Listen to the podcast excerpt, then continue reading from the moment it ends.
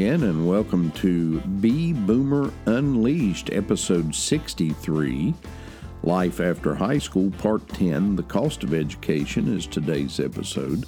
I'm Jerry Lake, the Unleashed Baby Boomer, and I'll be your host for today's episode and for all the episodes of Be Boomer Unleashed. Before we get into today's episode, let me remind you, as always, where you can always find our podcast. You can find us at bboomerunleashed.podbean.com. You can find us on iTunes and Google Play at B Boomer Unleashed, on iHeartRadio at B.Boomer Unleashed. You can also find our link on Facebook, Spotify, and Instagram at B Boomer Unleashed. And you can find us on Twitter at B Boomer Unleash 1. And as always, we encourage you to drop us an email, if you would, at bboomerunleashed at gmail.com. Once again, that's bboomerunleashed at gmail.com. Well, let's go on into today's episode 63 of Life After High School, Part 10. As you know, if you've been listening to the podcast, we've been talking about life after high school in our first episode in this series, we talked about what was available to baby boomers following high school. You know, I was one of those baby boomers, and folks in my generation uh, were able to leave high school with a high school diploma, march down to one of the local factories, and get a really nice paying job that they could spend a whole life doing if they chose to do that. They could get an apprenticeship, they could get on the job training we had at that time so many jobs, so many manufacturing jobs in the area. Many high school students even dropped out of high school and went to work in one of the factories. Well, that's not particularly the case nowadays, is it? There's a lot of uh, people who uh, really can't find a decent job right out of high school. So we've been talking about some ways that a person could get employment or at least training to get employment following high school, and some of that follows a college path, but there are many ways that we've talked about that you really don't have to go to college to find one of these careers, but it requires some kind of preparation beyond high school if you're going to be a productive member of society, and we hope that that's what your kids and grandkids want to be. Uh, but we talked about those things that were available to the baby boomers uh, following high school. Then in the next episode, we talked to a former student, Josh Bloss, who chose a path other than a four year degree. And he has found himself in a uh, career where he uh, is working uh, for a company in the area. And he's made a good career of that. And he's also um, uh, written some books, and he's a published author, and he's done very well. Has a family, and uh, we're proud of, of, of Josh for what he's done there, even though he didn't choose a four year degree. Then we spoke with Frank Barnett. He was the vocational director for Cabell County Schools, and we talked about opportunities that they had in vocational school, not just in Cabell County, but vocational schools in general. This is a this is a thing that parents and students have overlooked for a number of years. The vocational school used to have a stigma attached to it. You know, if you can't go to college, if you're not college material, then you go on to the vocational school. And it was kind of a kind of a stigma attached to that, and the kids who showed up at the vocational school were rejects. They only went there because they couldn't make it in college. Well, that's not true. That's not true. They have many, many technical technical programs and high tech uh, opportunities there at the vocational center, not only for students while they are in high school, but they have programs after high school. And you can go back and listen to that episode and talk about the wonderful opportunities that are available there at the Cabell County Vocational Technical Center and vocational centers like that around West Virginia and around the United States. Then we talked to a young lady by the name of Tracy McClanahan, who was also a former student of mine, but she is a teacher at Barboursville Middle School, and they teach a program, a fairly new offering, that's entitled um, Career Literacy. And they have combined the reading curriculum with a career exploration program to help students in the sixth, seventh, and eighth grade to explore different career opportunities to help them make a choice as to what career path they might be on when they go into high school and beyond. And Tracy is doing a, uh, good job over at Barboursville Middle School doing that, and we. Uh, uh, we applaud their efforts, uh, not only at Barboursville Middle School, but the other middle schools in the county for this career literacy program that is designed to help these kids make some decisions. Most high school seniors that you talk to, a lot of folks in college, you say, Well, what are you going to do when you get out of school? Well, I don't know. I haven't decided yet, you know. So programs like this help students. Uh, at an earlier age, begin to make some sort of decision about what they want to do when they leave school. So, Tracy McClanahan career literacy teacher at Barboursville Middle School, talked to us about that. Then we talked with, uh, had an interview with my son-in-law Tony Stroud, who is an who is an attorney with Encova Insurance Company, and we talked about careers in law and what a person should do to prepare for a career in law and how it's not all glitz and glamour like you see it on the TV uh, on these uh, attorney shows and and police shows and things. That's that's not what it's. An attorney being an attorney is hard, tiresome, laborious work many times. And uh, some attorneys make a lot of money. Some attorneys don't make so much money. But Tony told us a bit about what was required and what a person should do in kind of preparing for that career in law. And if you want to go back and listen to that episode, it's there for you as well. Then we talked about the 30 hottest college degrees to obtain in 2020.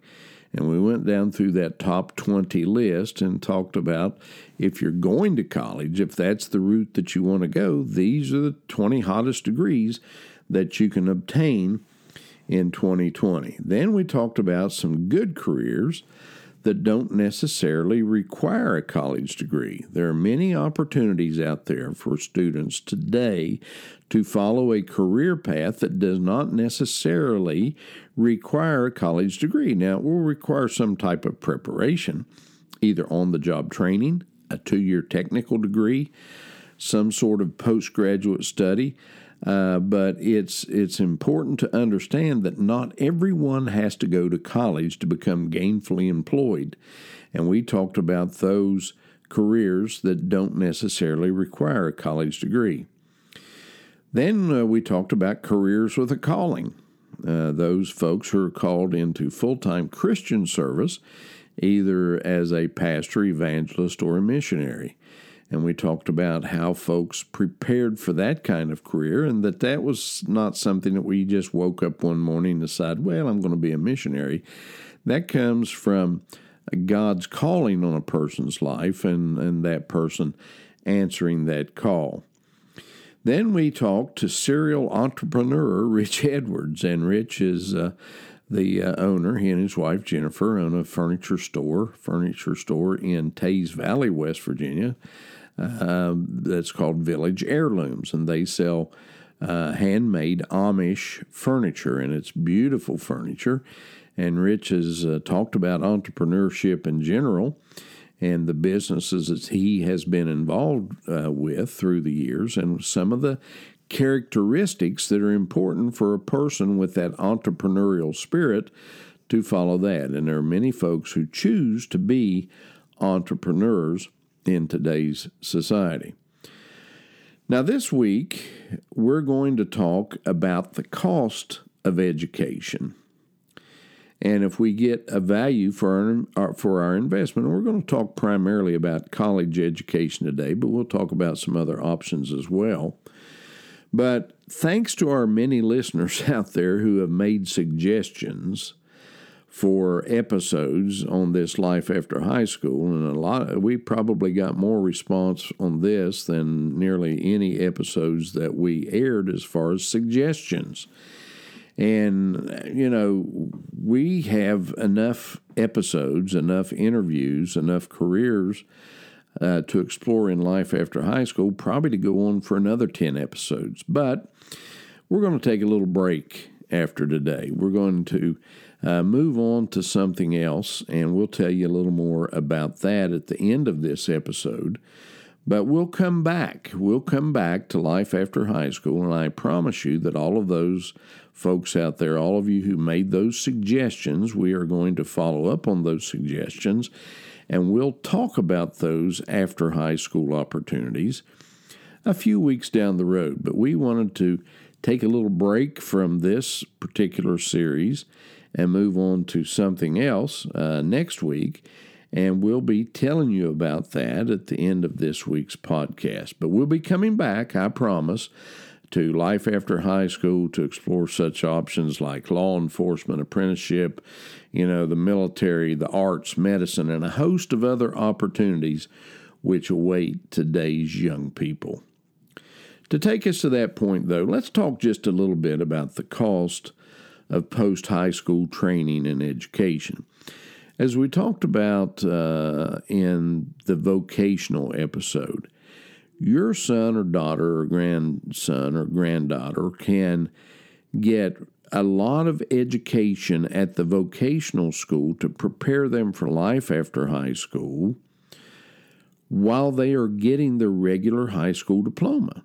It's not either or you know, they can go to Huntington High School and in, in their home high school, whether it be Huntington High or Cabell Midland here in Cabell County, and, and the process is the same in nearly educational environment in the country that they have a home high school and then they have vocational offerings at a, a specified vocational center. Although some districts have what they call comprehensive vocational education right within the high school. And we have vocational offerings in our high schools here in Cabell County, but some counties, the vocational school, the high school, they're all in the same facility. So your son or daughter or grandson or granddaughter can prepare for life after high school while they are still going to high school. They can work on getting a skill that makes them employable after high school.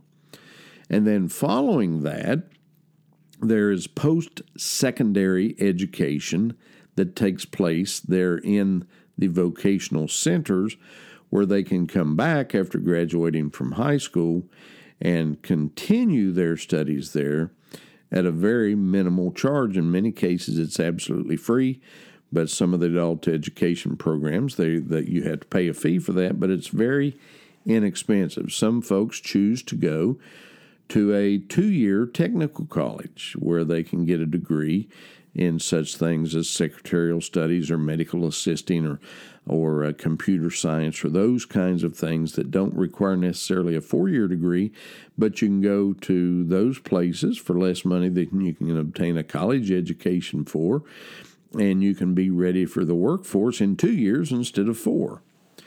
But a lot of folks, and we want to kind of zero in on this cost of education today for those folks who might be considering a path down the uh, college road. Those who say, well, you know, I want a four year degree. And that's okay. You know, I have a bachelor's degree, I have a master's degree, I have a PhD. You know, we have all of those uh, degrees but that was something that I wanted to do. And I think you have to have a desire to have that college degree to uh, further that education in that respect. And that, that's not saying, well, nobody should get a college degree. Everybody should go to vocational school. Everybody should get a trade. Or everybody should have an apprenticeship or whatever. No, I'm not saying that at all. It's different pathways for different people and their desires of doing what they want to do. We have uh, folks in uh, Cabell County schools that uh, work as uh, custodians, a very honorable profession, uh, a very satisfying profession, but they have multiple college degrees. We mean they couldn't get a job as with the degree that they had? No, I'm not saying that at all. They could have uh, the two uh, individuals that I'm thinking of just right off the top of my head, they could have had excellent careers doing just about anything they wanted to, but they wanted to do this job that they're doing now, but they have the education uh, that they got, and you say, well, they just wasted that education. No, they didn't waste that education at all. Anytime you can broaden your horizons or broaden the opportunities that you have before you, it's not a waste of time and it's not a waste of money. So these uh, these folks decided that you know they went to college and they got a degree uh, or multiple degrees, but they decided they wanted to do something else, and that's okay. That's okay. There's nothing wrong with that. Well, let's talk about the cost of college. Now, when I went to college, when I started Marshall University in 1968, now that's a long time ago, wasn't it? 1968, a lot of things going on in 1968, and uh, we started Marshall University that year as a freshman. Now, I'm going to talk about cost of college in terms of tuition only. Now, you know, and I know there's a lot of expenses involved other than just tuition to a college or university. Not only do you have the tuition, but you also have, if you live on campus, you have room and board. You have the cost of books, you have the cost of lab fees, you have a lot of costs that are tacked on there but for the sake of this discussion, we're going to talk about tuition only. And uh, because all of these other costs, you know, they vary. And uh, depending on which pathway you take, those costs could be different. But when I went to Marshall University, my tuition, my tuition started out in 1968 at $102.50 per semester. So for $205 per year, I could pay my college tuition. That sounds rather unbelievable, doesn't it? But $205 a year. You say, well, that was 1968. You know, that's about like it is. No, no, no, no. Wait, wait, let me let me finish here and we'll see how it compares. In 2020, the undergraduate tuition at Marshall University is not $205 a year, it's $8,412 a year. So you can get uh, your college education as an undergraduate at Marshall University, tuition only, we're talking about. If you're an in state student, now out of state students, that's a whole different ballgame. The, the tuition is more because the state of West Virginia helps support Marshall University, and you have to pick up that portion of support that the state doesn't give Marshall if you're an out of state student. So, Marshall University, the tuition in 1968 was $205 a year. In 2020, it's $8,412 a year, plus books, plus fees, plus all that. You know, when I was a student at Marshall talking about books, I could buy every book I needed for about thirty dollars. Well, you can't even buy the the book jacket now for thirty dollars. I mean, the book textbook prices are just unbelievable. Well, to put things in perspective, in 1968, you could buy a Chevy Impala for $2,846 sticker price. $2,846 for a 1968 Chevy Impala. I bought a brand new Corvette in 1972 and the sticker price was $5,865. That's the sticker price. That's not what I paid for, but the sticker was $58.65 for a 72 model brand spanking new Corvette. That's unbelievable, isn't it? So in 1968, you could buy a Chevy Impala for $2,846. Today in 2020, that same Chevy Impala, equipped comparably, is $32,490. So in 1968, the cost of that Chevy Impala was 14 times that of your college tuition. 14 times the cost of your college tuition. In 2020, the cost of that car is only four times the cost of your tuition. Wow. So, why did tuition go up so much more than the cost of an automobile? You know, the car was 14 times the price of your tuition. Now that gap has narrowed until it's only four times the cost of the, the tuition. Well, the car didn't get cheaper, the tuition got larger disproportionately to the price of that car. Let's think about it from this perspective. In 1968, the average wage, now everybody didn't make this, some people made more, some people made less, but the average wage nationwide in 1968 was $7,700. And the average cost of a new home in 1968 was $26,000, which was about three times your wages. Three times your wages. In 2020, the average wage in the United States is $49,650 and the average cost of a new home, and this kind of blew me away because obviously they weren't looking in my neighborhood, but the average cost of a home is $373,000. That's the average nationwide. Now think of that. You know, I can't imagine buying a $373,000 home, but I'm in Podunk, West Virginia, right here in little old Barboursville, West Virginia where the price of real estate is quite a bit less than it is, say, in Washington, D.C., or New York City, or Boston, or some of these other big areas where housing is extremely expensive, where you might pay a half a million dollars for a two bedroom house. You know, you go to San Francisco. Uh, the real estate there is extremely high. And I don't understand why it's so high because downtown San Francisco has turned into something of like a third world country with people defecating in the streets and everything else. But the average cost of the home now is $373,000, which is seven times your wages. Seven times your wages. Now, I said all that to say this and we look at all these students coming out of colleges and universities today with this massive student debt. And that's the reason they're all cheering Bernie on. Oh, I'm going to give you free college. I'm going to forgive your student loans. I'm going to do all that. Well, you and I are going to pay for that if Bernie ever gets his way.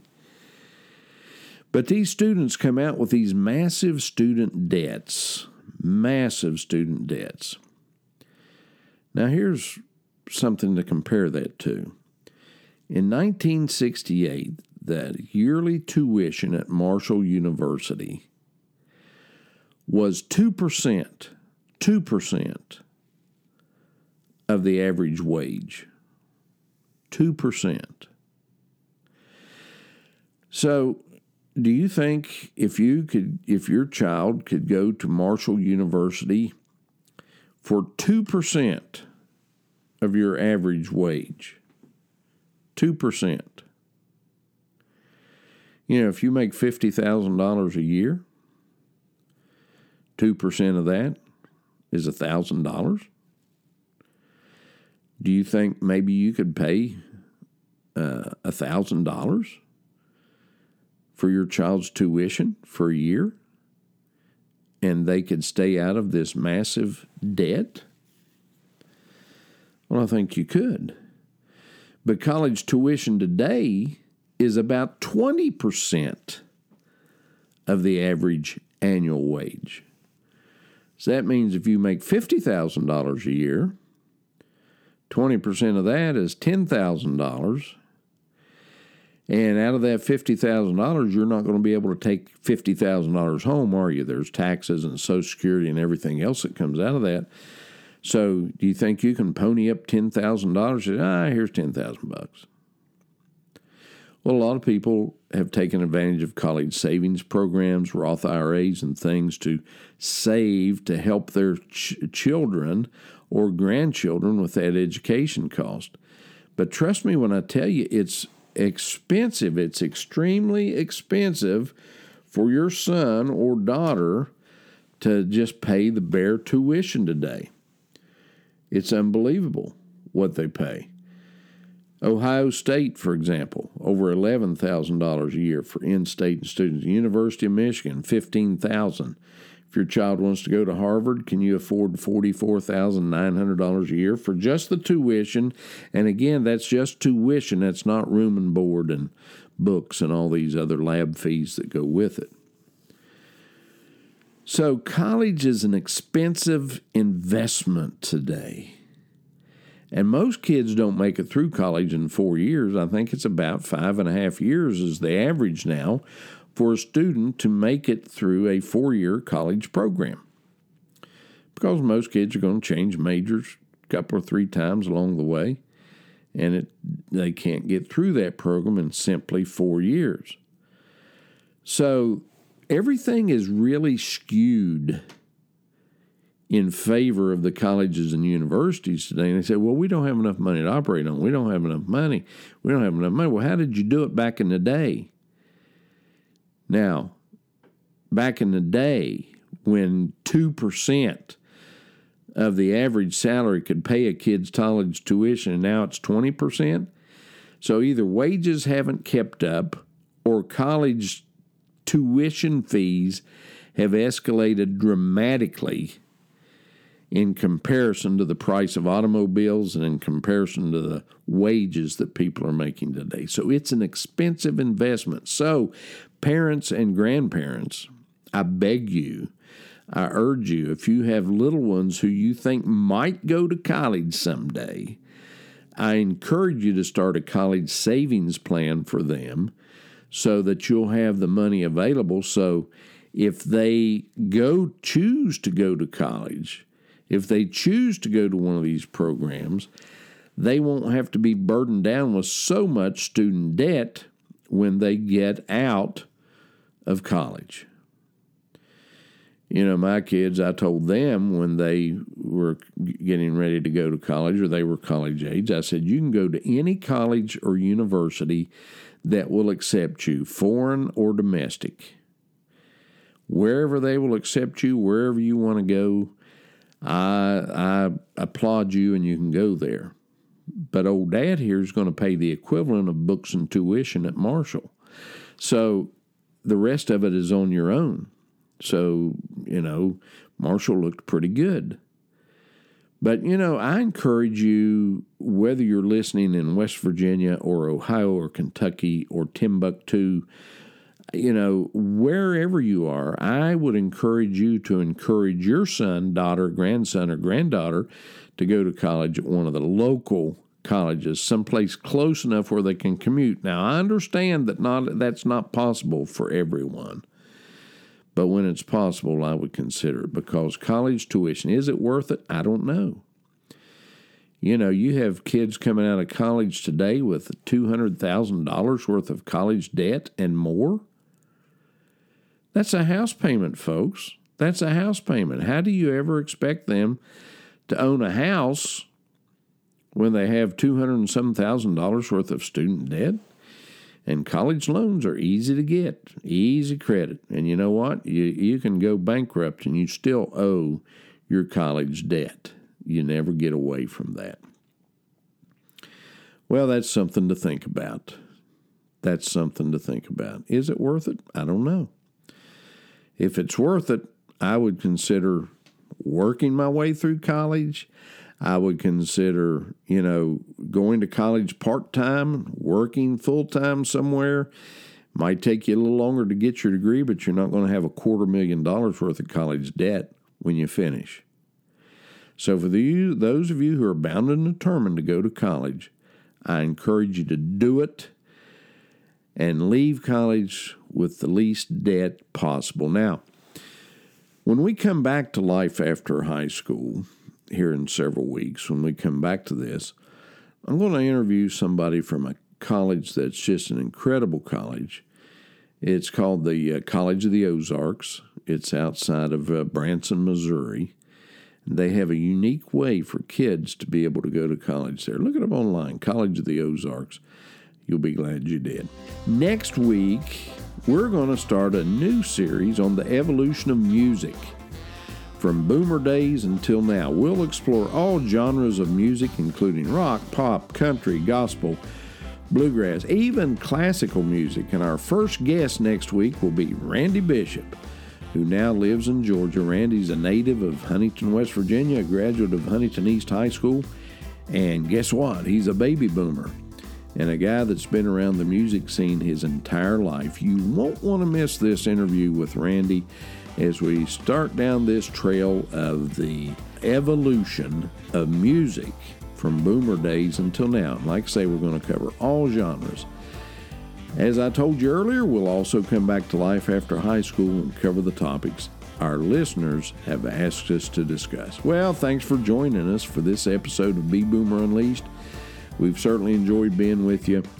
We look forward to being with you again soon, but until then, have a great week and may God bless each and every one of you. Goodbye.